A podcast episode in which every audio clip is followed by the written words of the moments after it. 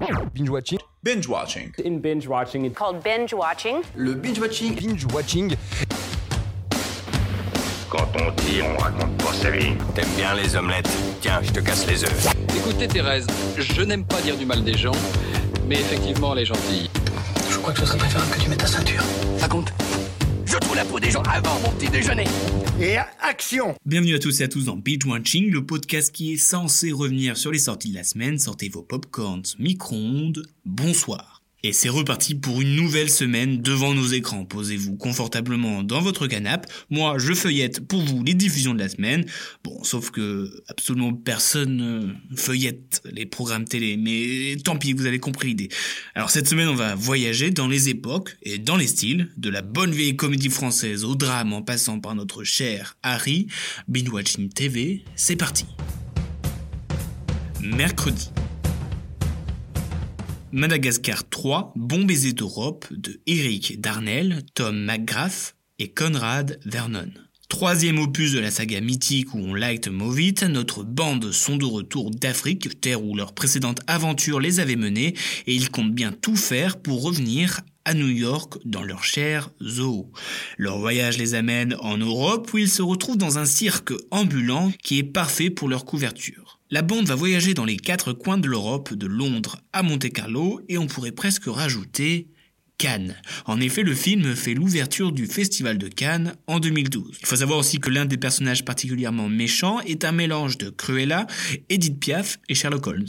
De l'européen, en veux-tu, en voilà. Ce zoo est à retrouver ce soir, mercredi, sur France 4, à 21h. Jeudi, les visiteurs de Jean-Marie Poiret. On reste dans la comédie. Plus classique cette fois-ci, je vous l'accorde. C'est un peu grâce ou à cause de ce film que l'on déclare nos plus beaux hockey. L'histoire est simple, hein. nous sommes en l'an grâce 1112. Le comte de Montmirail et son fidèle écuyer Jacou la Fripoule vont se retrouver en 1992 après avoir bu une potion magique.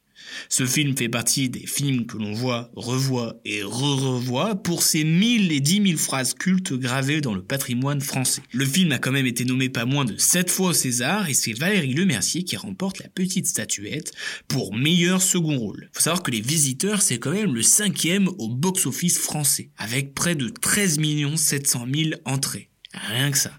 Jacouille la fripouille, c'est jeudi sur TF1 à 21h05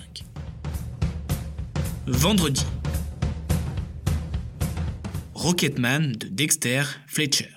Rocketman retrace la vie peu commune d'Elton John, de ses débuts à sa consécration internationale. Nous allons voir la transformation d'un jeune pianiste timide Reginald Dwight en une superstar mondiale exubérante plus connue sous le nom d'Elton John. Et quoi de mieux qu'une BO de ses chansons pour retracer la vie de cette icône de la pop culture. Et dans le film, il y a une séquence particulièrement compliquée à tourner, et c'est celle de Saturday Night A White for Fighting. Alors elle est compliquée car cette dernière est filmée en une seule et unique prise, et elle a exigé plus de 300 figurants, 50 danseurs, 4 caméras, 3 grues, 10 autotamponneuses, une grande roue et une chorégraphie qui a nécessité plus de 12 semaines de travail. Rien que ça. L'acteur qui joue Elton, à savoir Taron Egerton, a dû se faire raser le front et percer l'oreille. Bon, euh, au début il était pas très chaud, mais c'est vite retracté quand il a compris toutes les heures de maquillage qui l'attendaient. Le biopic sur Elton, c'est vendredi sur Canal à 21h. Samedi. Equalizer 2 de Antoine Foucault. C'est la suite logique de Equalizer. On retrouve notre cher Robert McCall qui continue encore et toujours de servir la justice au nom des exploités et des opprimés. Mais jusqu'où va-t-il aller quand on touche à sa famille? Il reste dans la même lignée que le 1, pas excellent, mais il fait le taf, comme on dit. C'est le film Pose ton cerveau de la semaine, et franchement, ça fait du bien. Et c'est la première fois que Denzel Washington fait une suite. Et ouais, en plus, c'est pas moins de la quatrième fois qu'il retrouve le réalisateur avec qui il avait croisé la route notamment sur Twilling Day ou Les 7 mercenaires. Equalizer 2, c'est samedi sur Canal à 21h. Dimanche. Tant qu'il y aura des hommes de Fred Zinenman. Nous retournons dans les classiques en ce dimanche et on remonte dans le temps.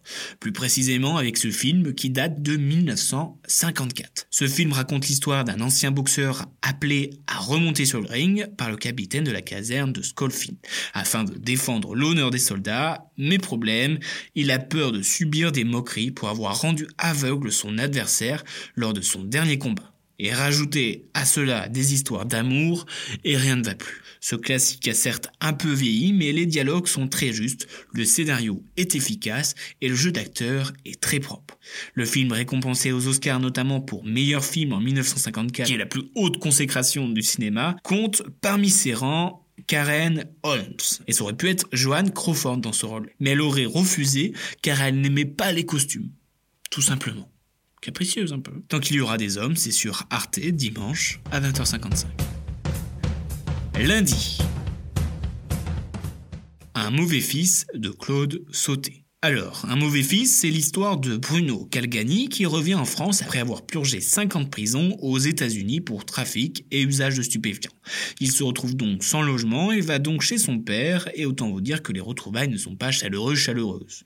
D'autant plus que sa mère est morte pendant la détention. Avec ce film, bienveillance et sensibilité sont mises à rude épreuve. Et dans ce film, il y a une histoire de moustache. Euh, oui, oui, de moustache. Car l'acteur principal semblait superstitieux avec sa fameuse moustache, et le réalisateur souhaitait lui demander de la couper. Et avant même qu'il lui demande, il l'avait coupée. Quelle anticipation. Et cette histoire familiale est à retrouver lundi sur Arte à 20h55. Mardi, Harry Potter et la Coupe de Feu de Mac Newell. Alors oui, on en a déjà regardé trois, et ça ne fait que commencer. L'heure a sonné pour la coupe de feu dans ce marathon Harry Potter. Harry rentre en quatrième année et cette année est marquée par la fameuse coupe de feu. Et contre toute attente et qui crée un scandale d'ailleurs, Harry est sélectionné, alors qu'il n'a même pas l'âge requis ce bâtard. Il est donc accusé de tricherie et se voit affronter une série d'épreuves tout aussi compliquées les unes que les autres. Et on a une française à Poudlard, et ça, c'est la classe. Et oui, Clémence Poésie prête ses traits à Fleur de la Cour. Et en me baladant dans les nombreuses anecdotes qui entourent ce film, une m'a particulièrement amusé. Est-ce que vous savez que Voldemort aurait pu être joué par Mr Bean? C'est fou. J'aurais bien aimé voir à quoi ça ressemble un tel comique sur un grand méchant. Harry Potter et sa clique, c'est mardi prochain à 21h05 sur TF1. Binge Watching TV, c'est terminé. J'espère que le programme que je vous propose vous plaît. Et n'hésitez pas à me dire votre programme à vous et vos trouvailles. On se retrouve la semaine prochaine et bon courage pour ce confinement. Je respecte ton avis, mais en tout cas, c'est pas le mien, donc c'est pas le bon. Tu vois ce que je veux dire